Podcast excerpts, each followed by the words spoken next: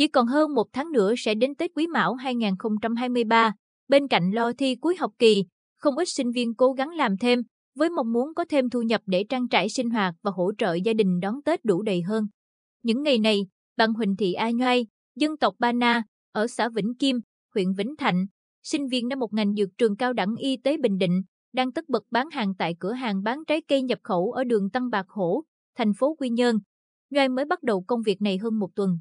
Lương tính theo giờ, mức thưởng ở đây khá cao, nên Nhoai tranh thủ vừa học vừa làm thêm từ 16 đến 22 giờ để kiếm được thêm thu nhập trang trải sinh hoạt, tiền vé xe về quê, phụ giúp cho cha mẹ lo Tết.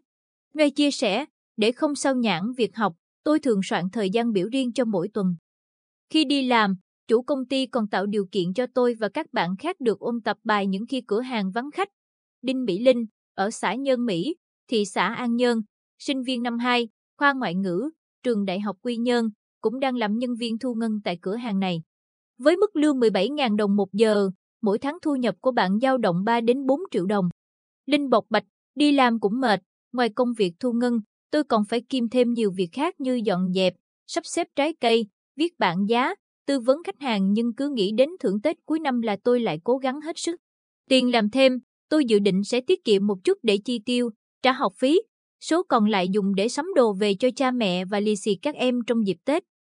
Qua tìm hiểu về việc làm dịp Tết năm nay, nhu cầu tìm việc của người trẻ nói chung và các bạn sinh viên nói riêng rất cao, người đăng tin tuyển dụng tìm người cũng sôi động.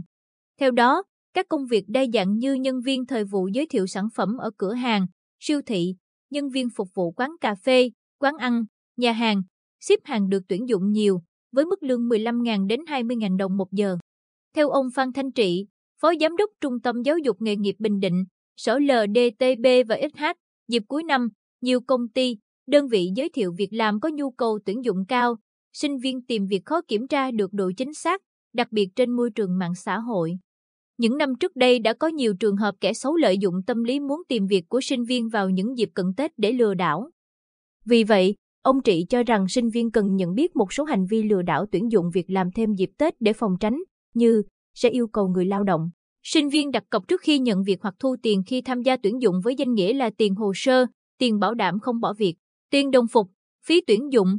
Những đơn vị chính thống thường sẽ không thu phí khi giới thiệu việc làm, ông Trị nói. Để tìm một việc làm thêm như ý trước và trong dịp Tết, sinh viên có thể liên hệ đến đoàn thanh niên, các phòng, trung tâm tư vấn tuyển sinh và quan hệ doanh nghiệp thuộc các trường đại học, cao đẳng hoặc những trung tâm giới thiệu việc làm trong tỉnh để tìm hiểu.